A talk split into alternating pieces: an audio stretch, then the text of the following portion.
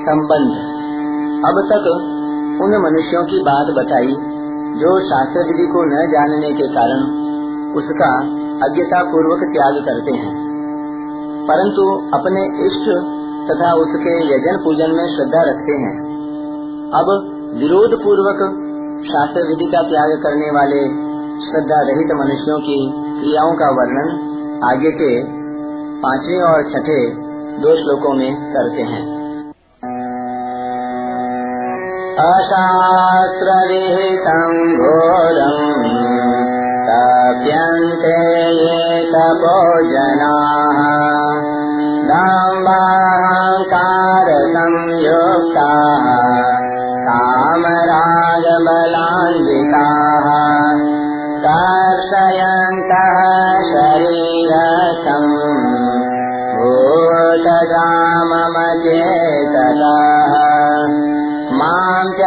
चैवान्तः शरीरथम् तान् वेद्यासुरनिश्चयान् जो मनुष्य शास्त्र विधि से रहित घोर तप करते हैं जो दंभ और अहंकार से अच्छी तरह युक्त हैं, जो भोग पदार्थ आसक्ति और हठ से युक्त हैं, जो शरीर में स्थित पाँच भूतों को, अर्थात पाँच भौतिक शरीर को तथा अंतकरण में स्थित मुझ परमात्मा को भी कृष्ण करने वाले हैं। उन अज्ञानियों को तू आसुर निश्चय वाले, आसुरी संपदा वाले समझ। व्याख्या। अशास्त्र विहितं घोरम तप्यन्ते ये तपो जना। शास्त्र में जिसका विधान नहीं है प्रत्युत निषेध है। ऐसे घोर तप को करने में उनकी रुचि होती है। अर्थात, उनकी रुचि सदा शास्त्र से विपरीत ही होती है। कारण कि तामसी बुद्धि होने से वे स्वयं तो शास्त्रों को जानते नहीं, और दूसरा कोई बता भी दे तो वे न उसको मानना चाहते हैं, तथा न वैसा करना ही चाहते हैं। दम्बाहंकार संयुक्ता।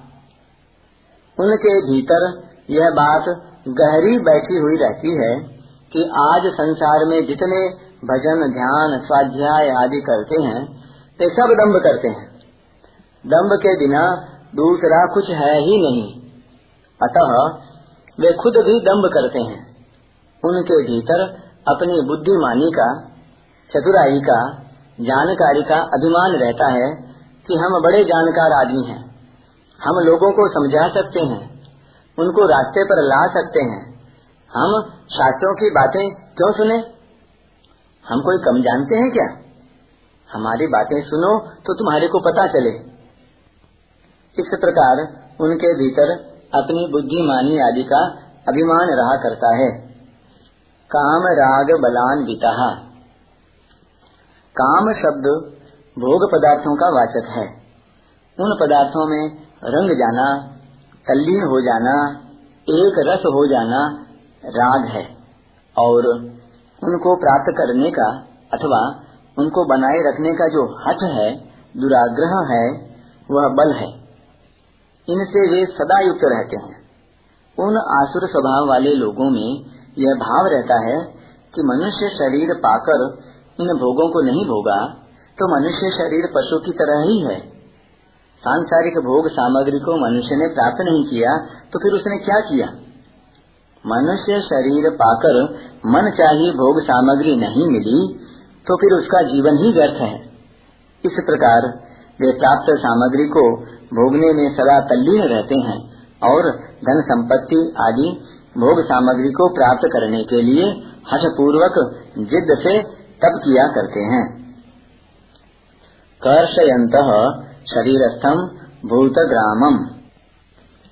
वे शरीर में स्थित पृथ्वी, जल, तेज, वायु और आकाश, इन पाँचों भूतों को कृष करते हैं। शरीर को सुखाते हैं और इसी को तप समझते हैं। शरीर को कष्ट दिए बिना तप नहीं होता, ऐसी उनकी स्वाभाविक धारणा रहती है। आगे चौदहवें, पंद्रहवें और सोलहवें श्लोक में, जहाँ शरीर, वाणी और मन के तप का वर्णन हुआ है, वहाँ शरीर को कष्ट देने की बात नहीं है। वह तप बड़ी शांति से होता है। परंतु यहाँ जिस तप की बात है, वह शास्त्र विरुद्ध घोर तप है और अविधि पूर्वक शरीर को कष्ट देकर किया जाता है। मान चैवांत शरीरस्थम। भगवान कहते हैं कि ऐसे लोग अंतकरण में स्थित मुझ परमात्मा को भी खुश करते हैं, दुख देते हैं। कैसे? वे मेरी आज्ञा मेरे मत के अनुसार नहीं चलते, प्रत्युत उसके विपरीत चलते हैं। अर्जुन ने पूछा था कि वे कौन सी निष्ठा वाले हैं? सात्विक हैं कि राजस, तामस? देवी संपत्ति वाले हैं कि आसुरी संपत्ति वाले? तो भगवान कहते हैं कि उनको आसुर निश्चय वाले समझो। तान विधि आसुर निश्चयान यहाँ आसुर निश्चयान पद सामान्य आसुरी संपत्ति वालों का वाचक नहीं है। प्रत्युत, उनमें भी जो अत्यंत नीच, विशेष नास्तिक हैं, उनका वाचक है। विशेष बात। चौथे श्लोक में शास्त्र विधि को न जानने वाले श्रद्धा युक्त मनुष्यों के द्वारा किए जाने वाले पूजन के लिए यजन के पद आया है। परंतु यहाँ शास्त्र विधि का त्याग करने वाले श्रद्धा रहित मनुष्यों के द्वारा किए जाने वाले पूजन के लिए तप्यन के पद आया है। इसका कारण यह है कि आसुर निश्चय वाले मनुष्यों की तप करने में ही पूज्य बुद्धि होती है। तप ही उनका यज्ञ होता है और वे मन घटंत रीति से शरीर को कष्ट देने को ही तप मानते हैं। उनके तप का लक्षण है शरीर को सुखाना। कष्ट देना। वे तप को बहुत महत्व देते हैं। उसे बहुत अच्छा मानते हैं, परंतु भगवान को शास्त्र को नहीं मानते। तप भी वही करते हैं जो शास्त्र के विरुद्ध है। बहुत ज़्यादा भूखे रहना, कांटों पर सोना, उल्टे लटकना, एक पैर से खड़े होना शास्त्र आज्ञा से विरुद्ध अग्नि तपना, अपने शरीर, मन, इंद्रियों को किसी तरह कष्ट पहुंचाना आदि ये सब आसुर निश्चय वालों के तप होते हैं। सोलहवें अध्याय के तेईसवें श्लोक में शास्त्र विधि को जानते हुए भी उसकी उपेक्षा करके दान, सेवा, उपकार आदि शुभ कर्मों को करने की बात आई है, जो इतनी बुरी नहीं है, क्योंकि उनके दान आदि कर्म शास्त्र विधि युक्त तो नहीं है, पर शास्त्र निषिद्ध भी नहीं है।